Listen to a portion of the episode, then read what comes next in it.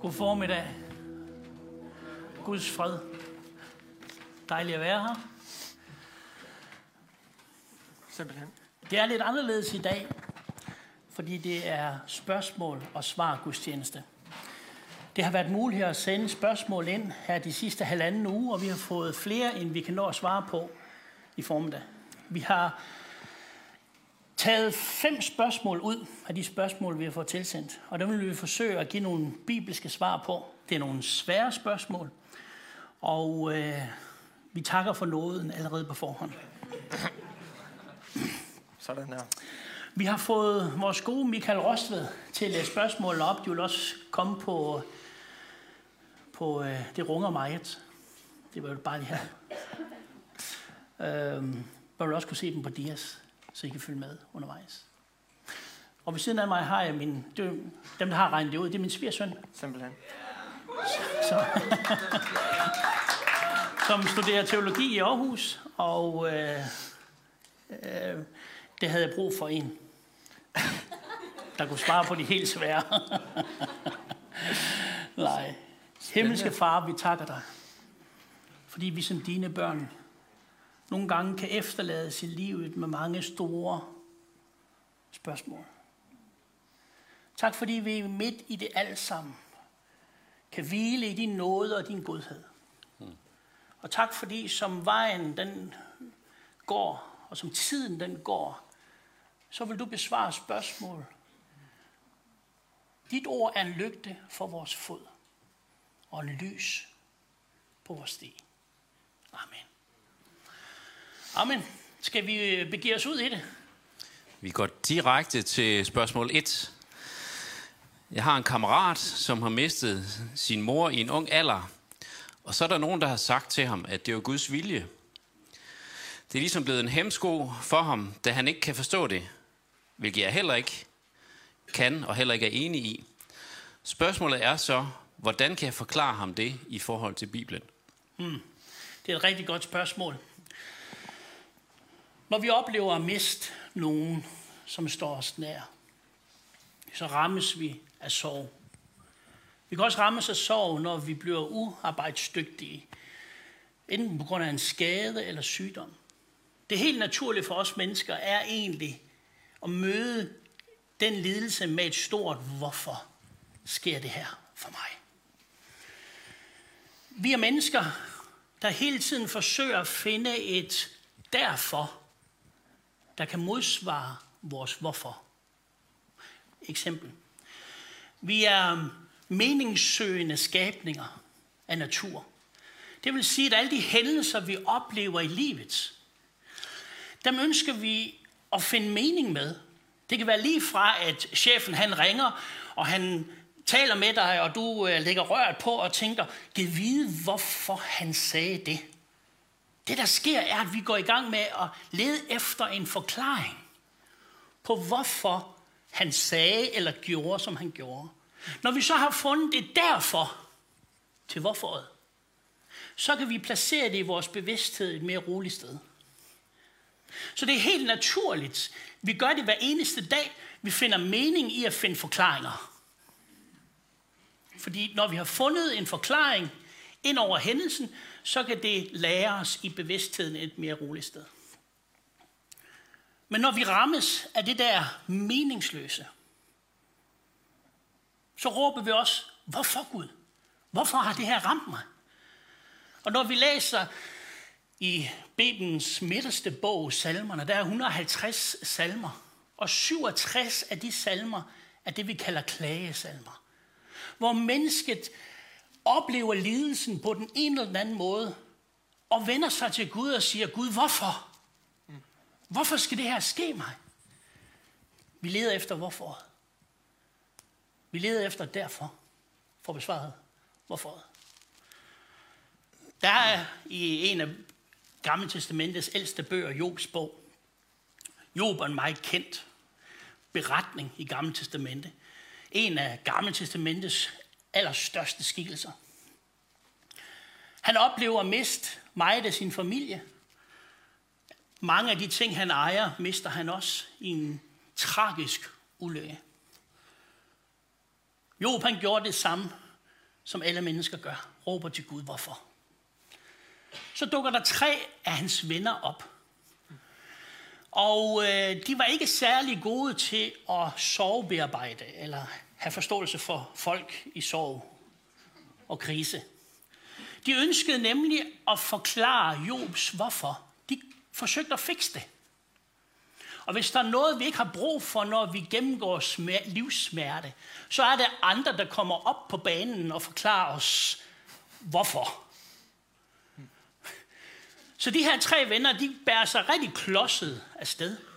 Det eneste, de tre venner gjorde rigtigt, det var, at de opsøgte Job i livskrisen. Det var det eneste, de gjorde rigtigt. De sad med ham. Og det, jeg kan, the ministry of presence, de var bare hos ham. Men vi har ikke brug for, at andre besvarer vores hvorfor. Da jeg var teenager, der mistede jeg selv, som den her unge mand i spørgsmålet, min far. Og to år efter, så mistede jeg min bror i en tragisk ulykke. Og jeg husker, det helt naturlige spørgsmålet var at vende mig til Gud og sige, hvorfor skal det her hende mig? Det giver jo ingen mening overhovedet. Og det var en vanskelig tid. Men jeg lærte en ting. Det var, at enten så kunne jeg blive forbitret eller forbedret af krisen. Jeg har svært ved at finde svar på det her hvorfor. Det gav bare simpelthen ingen mening overhovedet. Men som årene gik, og det tog faktisk en del år, der øvede jeg mig i at stille et andet spørgsmål. Hvordan Gud? Kan du lære mig at leve videre med det, jeg har oplevet? Så hvorforet blev mere et hvordan Gud. Kan du hjælpe mig? Og det er bare så nemt, når vi oplever det, som jeg oplevede. I starten, der ville jeg gerne enten så var det Gud, hvordan kan Gud, som en god Gud, tage min far og min bror så brutalt fra mig? Og så havde jeg også en anden løsning, det var, at det var satans skyld. Men det tænkte jeg, ah, det er måske lige, det, det tror jeg heller ikke på. Men hvorfor sker alt det her menneskelige lidelse? Hvorfor oplever vi den her menneskelige lidelse? Jo, der er noget imellem Satan på den ene side og Gud på den anden side. Der er noget, der hedder den faldende verden og menneskets frie vilje. Og det kan nogle gange være en rigtig dårlig kombination. Det var ikke Gud, der tog min far og min bror. Jeg har lært at kende Gud som den Gud, som er god. Jeg læste i forbindelse med et kursus, vi udbyder her i kirken i april måned omkring sorg der læste jeg om Flemming Kofod Svendsen. En bog, han har skrevet. Dem, som kender Flemming Kofod Svendsen, han har været tidligere minister, også teolog. Han mistede i 2004 hans datter og svigersøn og to børnebørn under tsunamien i Thailand. Han siger det på den her måde, så smukt. Vi kommer næppe nærmere nogen forklaring på det ondes problem, end ved at sige, Aldrig kommer det onde fra Guds hånd. Men når det rammer mig, får jeg lov til at være i Guds hånd. Også da. Hvor er det smukt at kunne sige det. Jeg vil blot læse Matthæus kapitel 10, hvor der står sådan her. Sælges ikke to spore for en skilling, og ikke en af dem falder til jorden, uden at jeres fader er med den. I en anden bibeloversættelse i 48, den danske 48 oversættelse, står der sådan her. Ikke en af dem falder til jorden, uden jeres fader er med i det. Og så kan man jo godt tænke, ah, er Gud sådan ulyksfuld, der får alt ulykke til at ske? Nej. Det, det, der er vigtigt at forstå her, det er, når vi rammes af ulykken, så er Gud med os. Vi får ikke besvaret de store hvorfor. Men lad os øve os i at stille et andet spørgsmål. Gud, hvordan? Genfinder jeg fodfæstet i tilværelsen og lever videre, ikke så jeg bliver forbitret, men så jeg bliver forbedret. Salme 23, han går med os i dødskyggens dal. Han er altid hos os, uanset hvad vi går igennem. Han er med os. Så hvordan svarer vi på det her spørgsmål over for den her unge mand? Det er vældig svært. En ting er i hvert fald vigtigt, at vi ikke kommer med hurtige løsninger på hvorfor. Men overlader det til Gud den almægtige. En dag vil vi forstå fuldt ud, når vi kommer hjem. Jeg tror, det er bedst måde, jeg kunne på så kort tid. Jeg troede lige, at Silas han skulle få forklare det svære her.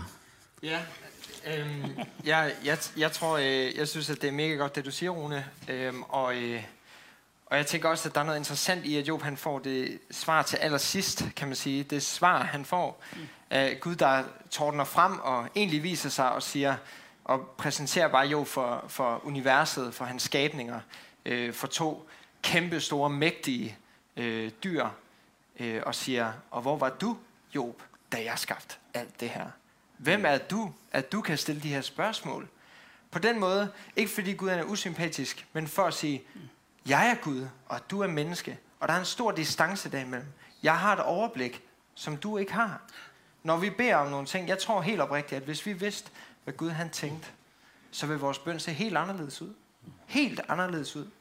Og så vil vi nogle gange ikke bede, hvorfor er det, at den her lidelse, den rammer mig? Men må den her lidelse bare løfte dit rige op, Gud, for eksempel. Og så tænker jeg også, at der er også et ultimativt svar i, i, øh, i himlen. Altså, vi, vi kan møde de værste lidelser. Der er mennesker på den her jord. Der er nok mennesker blandt den her menighed, som, som egentlig bare kun har oplevet lidelser på lidelser på lidelser. Og jeg har ikke andet at sige, end på den her jord det er der ikke krævet så meget andet end de lidelser, og det kan være, at du går i døden med de lidelser, og du aldrig nogensinde oplever den der, at det bare går der godt. Sådan er det for nogen.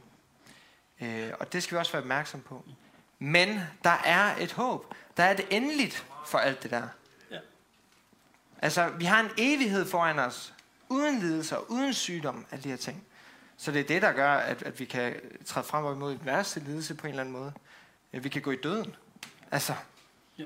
fordi vi ved, hvad der venter os. Altså, det er fuldstændig lige meget, hvad der rammer os på den måde. Sådan skulle det helst være i hvert fald, jo. Men øh, ja, det var Kan vi lige... ikke Øh, snuppe et spørgsmål mere? jo, det synes jeg, vi skal. Tusind tak. Skal vi ikke give dem en hånd? Må vi ikke det? Så skifter vi genre lidt. Vi skal tale om sangene. De gode gamle vækkelsesange og andre sange rige på god teologi, som vi sang i gamle dage. Hvad er grunden til, at de ikke har en plads i vores gudstjeneste? Hvem vil starte ud her? Altså, det er jo ikke mig, der bestemmer i lovsangs playlisten. Men, øh, så jeg vil ikke helt kunne svare på det på den måde. Men, øh, men jeg har lyst til at tage fat i, øh, at vi taler om øh, lovsang og, og musik til Gud og for Gud og for os selv og til for os selv i kirkeregi, og vi taler uden for kirkeregi. Øh, og der tror jeg, der er en fin, øh, en fin øh, balance mellem de to ting og en, og en grænse for, hvad det er, vi synger. For eksempel i kirker, som man... Øh, eller nogle sange, vi synger uden for kirkeregi, altså derhjemme, og når vi, når vi bare går rundt personligt og holder andagt, som vi ikke vil synge i, i kirkerne for eksempel. Nå, det det handler om, det er, at jeg tror virkelig oprigtigt på, at i et kirkeregi, det er noget af det vigtigste, når vi taler om lovsang. Og skældne mellem den her distance af gode gamle vækkelsessange og rig på god teologi. Fordi jeg tror, at, at når vi taler om lovsang i menigheden, så er det vigtigt, at det er rigt på god teologi. Ikke, at det er en god gammel vækkelsesang, for eksempel. Så vi skal lave en eller anden balance, eller vi skal prøve at skelne mellem de der to ting. Øhm, og hvorfor så er det vigtigt med god teologi? Altså, i den forstand af læren om Gud, hvorfor er det vigtigt, at vi synger om, hvem Gud han er, og, øh, og hvad det har betydning? Og hvorfor er det, det er vigtigt, at det læner sig op af Bibelens ord? Hvorfor er det, det er vigtigt, at det læner sig op af, hvad Gud han egentlig, hvem han er? Fordi vi ikke ønsker at skabe en robot. Vi tilbeder ikke en robot. Hvis det er, at vi begynder at sortere rundt, og udelukker nogle ting, eller synger om nogle ting, for eksempel taler om nogle ting, som egentlig ikke er grundet i god teologi, så begynder vi bare indirekte at skabe os en Gud, som bare er en projektering af, hvem vi selv er, og hvad vi selv ønsker, og hvad vi selv føler. Og Gud er virkelig. Så han har hans måde at være på. Det vil være forfærdeligt, hvis, øh, hvis øh, Sivia, hun opfyldte alle mine behov, altså min kone Sivia. Fordi så vælger jeg bare at være gift med en robot. Hvis der ikke var konflikter, hvis der ikke var ting, hun sagde, som der gik imod, hvad jeg lige tænkte, så, så vil hun bare være en robot. Jeg håber, hun gør et godt forsøg. Nogle gange. Men den går begge veje, kan jeg lige så sige. men, øh, men altså, det er, det er vigtigt, at vi har, med, vi har med rigtige relationer at gøre. Der er ingen af os, der ønsker at, at være ven med en person, der bare er inde i alting. Det kan godt være nogle gange, selvfølgelig, man godt kunne ønske sig det. Men ikke, det er ikke altid for vores bedste. Så vi tilbeder altså en rigtig Gud, så derfor er den gode teologi vigtig. Det er vigtigt, at vi synger om det, der faktisk er reelt rigtigt, og det tager tid at finde ud af. Det gør det. Øhm. Yes, det er en sang. Det er vigtigt, at vi stiller de spørgsmål. Er det her til Gud?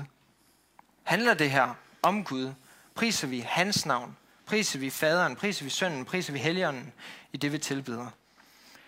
Øhm. Det er essensen ved lovsangen. Så husk, at vi skænder mellem det her god gamle vækkelses sange og rig på god teologi. Så derfor kan melodier og alle de her ting, det kan veksle. Der er sange i dag, og nogle af de sange, vi synger her i menigheden, som også er virkelig rige på god teologi. Og jeg er bange for, at vi nogle gange misser det. Jeg misser det. Jeg er kæmpe salmefan selv. Ikke? Vi, vi sidder over på menighedsfakultetet og synger salmer hver eneste morgen. Og jeg vil sige, okay, 60% af det er det død kedeligt. Fordi det er så gamle melodier, og jeg kan slet ikke holde til det som sådan en ung knæ. Men, men, øh, men det er den gode teologi, der er vigtigst. Og så er der selvfølgelig også den side af, der hedder, at vi har sådan nogle forskellige melodier. Nogle gange er det på engelsk, nogle gange er det på dansk. Nogle gange fanger man det ikke lige selv personligt. Men lovsangen er for fællesskabet, og ikke altid for dig som individ at jeg skal have det godt med den her lovsang. Det vigtigste det er faktisk, at vi, at vi synger til Gud, at vi priser Gud og hans navn. Så kan nogle gange melodien jo være irrelevant på den måde. Øhm. Men, men, og noget af det, som Rune også øh, gjorde mig opmærksom på, at følelserne er også vigtige. Det er vigtigt, at, at melodierne også er nogen, som folk de kan lide. Altså, vi skal ikke bare synge dårlige sange, fordi at det skal vi. Øh, og derfor kommer der nye melodier. Der er ikke nogen herinde, der gider at synge middelaldersange. Øh, håber jeg ikke. Og siden den ændrer sig, det kan godt være, at der er nogen, der er sådan mega middelalderentusiast, det er jeg ikke selv. Øh, så, så, så musikken den ændrer sig, og man vil opleve, og jeg regner det også med, jeg vil komme til at opleve, når jeg sidder som, øh, som 70-80-årig i, i min kirke, at jeg vil sidde og tænke, hvad er det her for nogle nye sange, der kommer? Men der håber jeg, at jeg kan se og filtrere rundt i, hvor er det, at det bare handler om, at jeg skal kunne lide den her sang, og hvor er det, det handler om, at det faktisk er god, rig teologi. Så brug tid på, og for eksempel, hvis du ikke kan lide sangen, fint. Læs teksten. Hvis du ikke kan forstå teksten, spørg din sidemakker. Hvis han så heller ikke, eller hun ikke kan forstå teksten, så spørger du hendes sidemakker. Altså, øh, ja, jeg tror, det, det har jeg lyst til at sige. Ja, jeg tror det også, det er vigtigt med en variation af både nyt og gammelt. Og øhm, for mig handler det ikke så meget om det er nyt eller gammelt. Det handler om engagementet. Fordi øh, når vi kommer en dag om ugen her, så er vi samlet for at tilbede Gud, den almægtige. Og øh, lovsangsbandet, som vi kalder det nu her om dagen, er jo ikke en koncert, som skal underholde os, men skal engagere vores hjerte i tilbedelse til skaberen.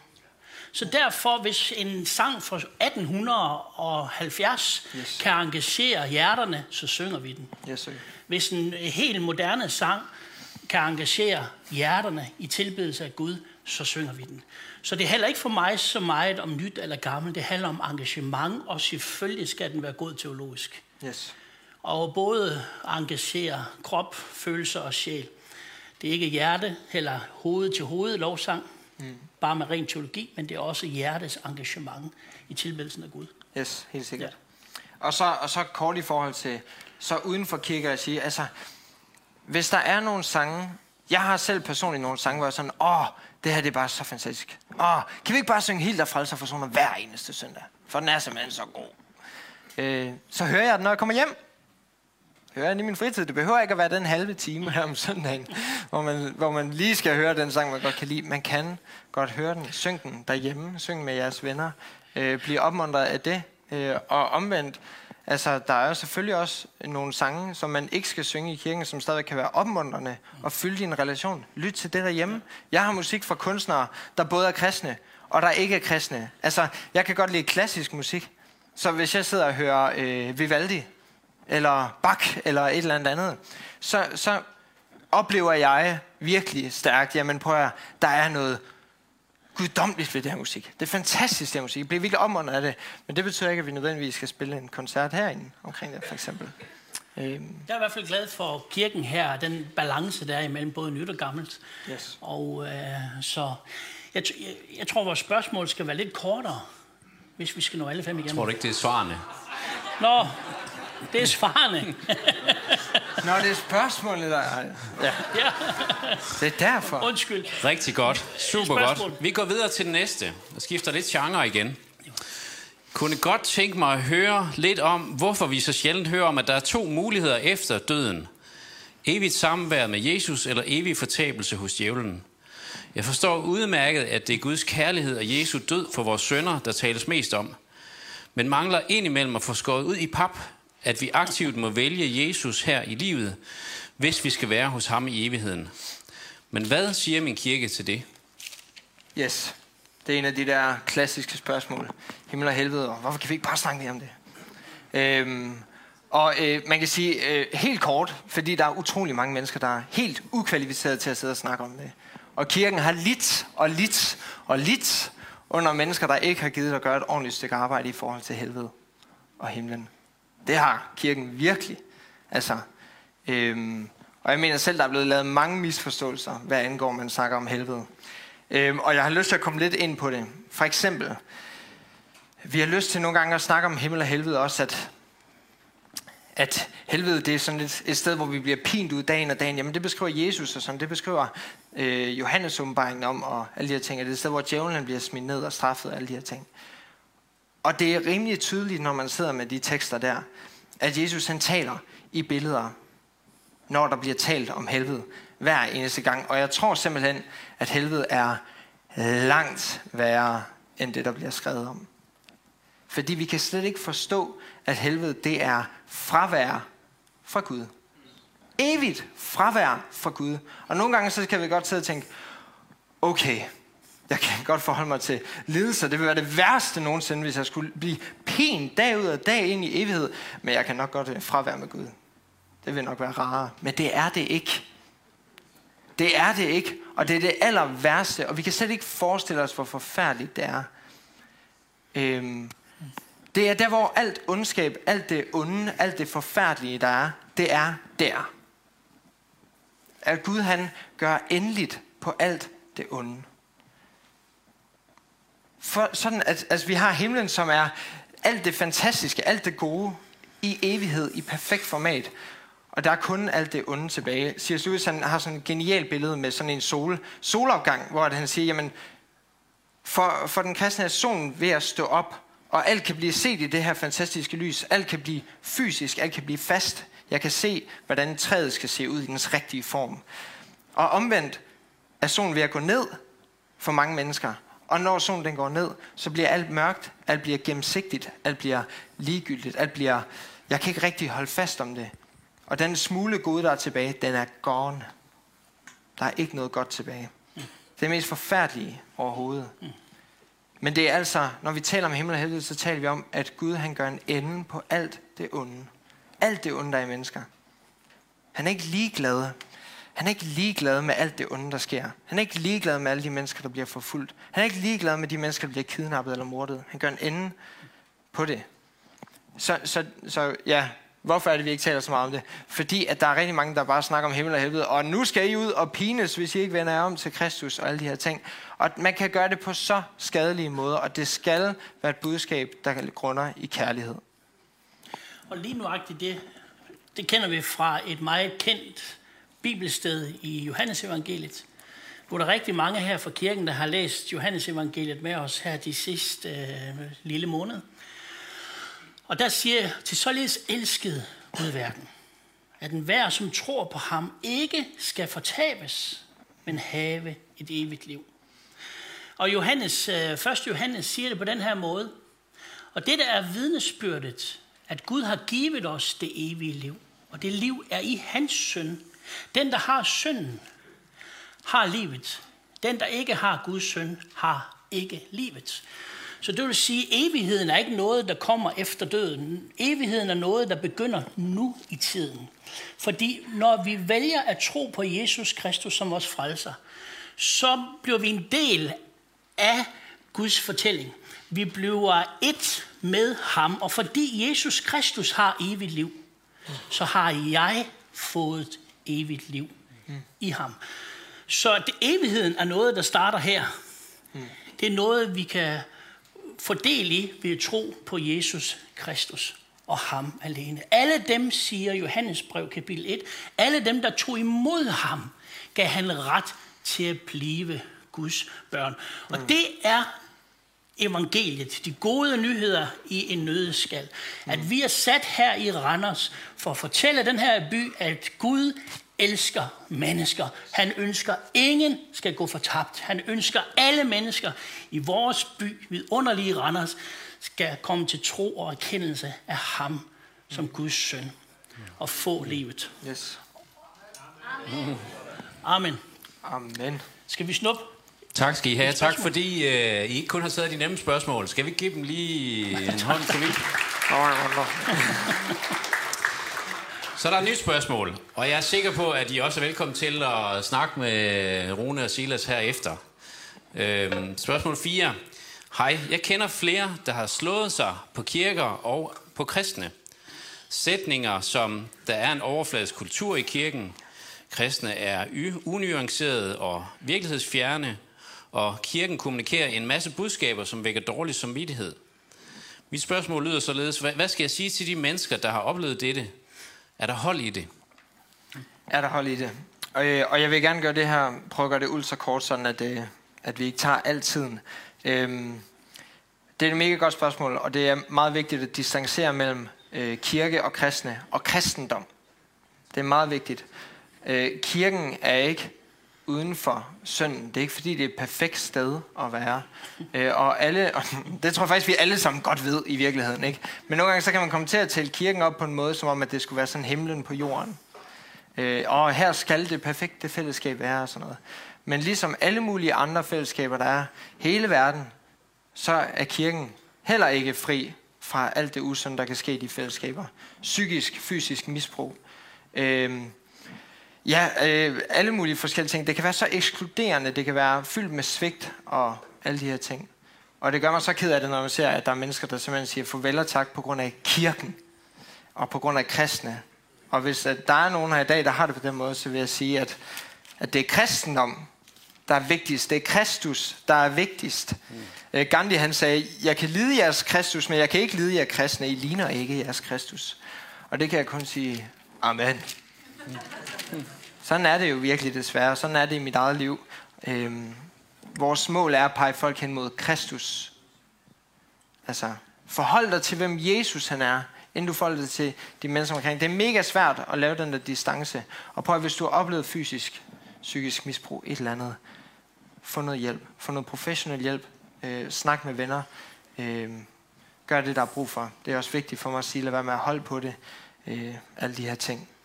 Øhm, ja. Og, og Bibelen taler jo selv om det. Øh, og det er det bedste ved det. Det er, at Bibelen selv taler imod den kultur, som nogle gange kan skabe sig i kirkerne. Efeserne 1.16 siger, Fjern jeres onde gerninger fra mine øjne. Hold op med at handle ondt. Lær at handle godt. Stræb efter ret. Hjælp den undertrykte. Skaf den faderløse ret og før enkens sag. Det er vores kald. Det er virkelig at og, og stræb efter ret i menighederne. Ja. Yes, jeg har ikke mere at sige til det. Det er godt. Tak. Eller ikke, at det var godt, at du ikke har mere at sige til det. Men det var godt, det du sagde. Jeg tror netop, som uh, Silas siger her, det er vigtigt, at vi adskiller, fordi mennesker kommer til at skuffe. Vi sårer os i relationer, og det er uundgåeligt. Men Gud har sat os i et kirkeligt fællesskab, hvor vi kan øve os i også at tilgive hinanden. Vi kommer til at træde hinanden over fødderne. Det, der er allervigtigst, det er, at vi ikke bliver forbitret over det, og bliver sure, men at vi lærer, lærer Guds riges principper komme op i os, og vi får tilgivet osv. Og så handler det om troskab og efterfølgelse af Jesus Kristus. Kirken kan skuffe, men følg Kristus. Jeg husker den gamle præst, som indsatte mig. Jeg har citeret den rigtig mange gange, også her fra talerstolen. Han sagde til, til mig på min øh, dag, hvor jeg blev indsat som præst i Pinsekirken, Rus, Rune, husk én ting. Du tjener ikke menigheden, du tjener Kristus i menigheden. Og have den her skillende menighed kan også komme til at skuffe. Mennesker i menigheden kan men husk, det er det ene. Og du vil jeg gerne give det råd videre til os alle sammen. Vi tjener Kristus, og vi følger ham og ham alene. Amen. Amen. Må man sige. Det var godt. Tak skal I have. Så godt. Sidste spørgsmål, som handler lidt om Bibelen. Jeg har været jeg har været og er glad for at læse Bibelen på hverdagsdansk, den, den på en del områder sprogligt er nemmere at forstå end den associerede udgave, hvor Nysestamente er fra 48. Men for et par måneder siden gik jeg i gang med Romerbrevet og var inde over begge udgaver. Her slog det mig, at i den gamle omtales det, at vi er retfærdiggjort, men hverdagsdansk skriver vi accepteret. I min verden er der stor forskel på at være accepteret og retfærdiggjort. Så mit anlæggende er, hvilken sandhed læser vi? Hvad er det, vi tager med os, afhængig af, hvilken bibel vi læser? Kan Guds ord blive udvandet, eller måske endda ende med, at det slet ikke være Guds ord, selvom vi læser det i en bibel? Retfærdiggørelse er måske den vigtigste lærer. Yes. Wow, det er et fantastisk spørgsmål. Ja. Tak og, til og fuldstændig, ja, fuldstændig skarpt set, at uh, i forhold til accepteret retfærdiggørelse, fordi der, der gemmer sig helt sikkert en eller anden forskel i det. Og retfærdiggørelse er måske også øh, en af de, hvis ikke den vigtigste lærer i forhold til kristendom. Så vigtigt at gå ind i med den. Øhm, jeg vil nok ikke tage fat i 48 udgaven, men for eksempel bare den autoriserede og sige, øh, ud fra et akademisk synspunkt, så vil man for eksempel ikke bruge hverdagsdansk, når vi undersøger rigtig mange ting. Der bruger vi den autoriserede eller ældre 48 udgaven. Nogle i, i 1800 og ja, grundtekst og sådan noget. Det, det er elendigt at sidde med nogle gange. Men, men øh, for at, at gå igennem det her, men hvad er det ens hvad er det, der er ens formål med oversættelsen? Hvad er det, du skal bruge det til? Sidder du derhjemme og holder andagt? Hverdags, den skal sagtens være god. Den kan være helt enormt fantastisk god, og den kan belyse nogle skriftsteder og åbne dem op, fordi den gør det netop hverdagsdansk. Man kan forstå det. Øh, og autoriseret kan så godt være lidt mere skriftnær, og det er den. Lidt mere skriftnær øh, mod grundteksten sådan hvis man gerne vil gå lidt mere i studie, for eksempel. Nu kan jeg også godt lide at bruge den autoriseret til mine andagter, men, men altså, hvad er dit formål, er vigtigt at snakke om. Hvad er dit formål? Øh, så der er helt sikkert en forskel mellem accepteret og retfærdiggjort. Altså, det, de græske ord, der bliver brugt, er sådan noget som øh, DK eller dikai osyne. Okay? Det, det er, når man taler om retfærdighed, retfærdiggørelse, og der bliver der talt om det her rets, justice, retssystem. Øhm, og Gud han accepterer ikke bare vores synd. Han accepterer os ikke bare. Han retfærdiggør os. Han dømmer retfærdigt. Han slår hammeren ned og så siger han, du er retfærdiggjort. Du går fri, og nu er du accepteret på den måde. Men han dealer med synden. Han accepterer den ikke bare, han dealer med den. Han går selv ned og bliver korsfæstet. Det er evangeliet. Det er fantastisk. Øhm, så der er helt sikkert en distance, men hverdagssands bruger for eksempel også det i, i Romerne 1.17, hvor den også siger, accepteret og nu øhm, erklæret skyldfri. Og erklæret skyldfri er bare et mega godt ord at bruge. Fordi der forestiller man sig lidt den der retssal, og jeg bliver erklæret yeah. skyldfri på grund af Kristus. Øhm, så der gemmer sig bare så meget godt, også i hverdagsdansk. Igen, hvad er dit formål? Det synes jeg er noget af det vigtigste at tage fat i.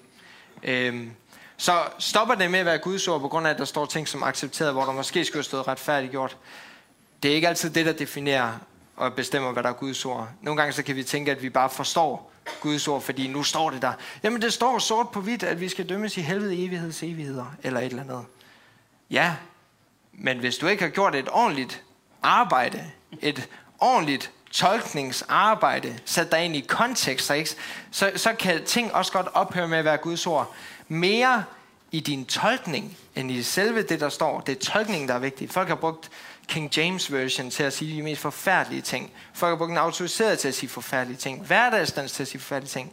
Men hvis man bare bruger tid på at sætte sig ned, ligesom øh, den mand, der stiller spørgsmål har gjort, eller kvinden, der stiller spørgsmål har gjort, med at sætte sig ned med flere oversættelser og sige, hey, jeg prøver lige at finde ud af, hvad er det egentlig, der nærmer sig grundteksten. Måske endda åbne den græske og sige, hvad sker der lige her? Men, men øh, for at finde ud af, hvad er den rigtige tanke, hvordan skal forstå det her, sådan vi kommer tættere på, hvad der er, der egentlig er Guds ord. Så rådet må vel være at læse flere forskellige slags oversættelser. Ja. Så øh, af dem, der er på markedet, der er der rigtig mange gode, og øh, Yes. så læs forskellige oversættelser. Gransk skrifterne dagligt. Brug tid på at sidde med Guds ord. Amen. Ja. Praise the Lord. Simpelthen. Og for mig, nu skal vi til at slutte her, fordi der er der også en stor forskel på at acceptere, at, ac- accept, at være accepteret er en del af retfærdiggørelse. Mm. Og øh, det vil jeg godt afslutte med. Fordi der står i 2. Korintherbrev, lad mig læse det her, og jeg beder lovsangen om at komme op, og så lægger vi 2. Korintherbrev, kapitel 5. Her står der således, det var Gud, der i Kristus forligte verden med sig selv, og ikke tilregnede dem deres overtrædelser, men betroede os ord om forligelsen. Så er vi altså udsendinge i Kristi sted, i det Gud så at sige formaner gennem os. Vi beder på Kristi vegne, lad jer forlige med Gud. Ham, det er Jesus, der ikke kendte til synd, har han, det er Gud fader, gjort til synd for os, for at vi kunne blive Guds retfærdighed i ham. Det er simpelthen ikke muligt for os mennesker at blive retfærdige i vores egen kraft. Vi kan ikke tilegne os det ved at leve flot eller undlade at leve på en eller anden måde. Det må tilregnes os ved tro på Kristus. Og i det øjeblik, du sætter din lid til Jesus Kristus, så giver Jesus dig hans egen retfærdighed. Det vil sige, at du vil kunne stå foran Guds ansigt og være lige så retfærdig som Jesus Kristus selv. Fordi det ikke er min retfærdighed. Jeg er retfærdiggjort af hans retfærdighed ved tro på Jesus Kristus. Og det ord retfærdighed, det udtrykker Ken Jon, en meget kendt teolog fra, fra 1930'erne. Han siger det sådan her, at være retfærdig betyder, at vi kan stå i Guds, ans- stå i Guds nærvær, som om synd aldrig har eksisteret før i vores liv. At vi kan stå 100% skyldfri. Vi kan stå der uden mindre værd og se Gud direkte i øjnene. Det er ikke noget, vi kan tilegne os ved at undlade at gøre noget eller gøre, gøre noget andet. Det er noget, der tilregnes os, givet os, givet os ved tro på Jesus Kristus. Retfærdiggørelse er ikke noget, vi kan vokse i. Det er en stilling, vi har fået af Jesus selv. Vi kan ikke vokse i retfærdighed. Vi kan blive placeret i retfærdighed. I Jesu egen. Og ved du hvad? Skal vi ikke rejse os? Det er det gode budskab. Jesus Kristus. Ved troen på ham har vi adgang til faderen. Til hans strålende nærvær. At vi kan stå som mennesker, ufuldkommende, men vi er gjort retfærdige med Jesu egen retfærdighed. Det er vildt. Det er stort. Det er mægtigt. Og hvordan bliver den retfærdighed tilregnet mig? Ved tro på Jesus. Og er du her i formiddag, eller sidder og ser med derhjemme, og endnu ikke har taget imod Jesus Kristus, så kan du gøre det i formiddag. Du skal ikke gøre en masse ting, enten bede en hjertesbøn til Jesus. Og det vil godt opmuntre os alle sammen til, her, som står her i dag. Lad os bede sammen. Jesus Kristus, tak fordi, at du er her ved din ånd. Og tak fordi vi denne formiddag må åbne vores hjerter op for dig og din ånd. Jesus, jeg bekender min tro på dig. Der er masser, jeg ikke forstår, og der er masser af spørgsmål, jeg har ubesvaret. Men et vil jeg gøre. Det er at åbne mit hjerte og mit liv op for dig. Kom ind i mit indre og forvandle mig indefra. Læg din ånd i dybet af mit indre. Det beder vi om. I Jesu navn. Amen.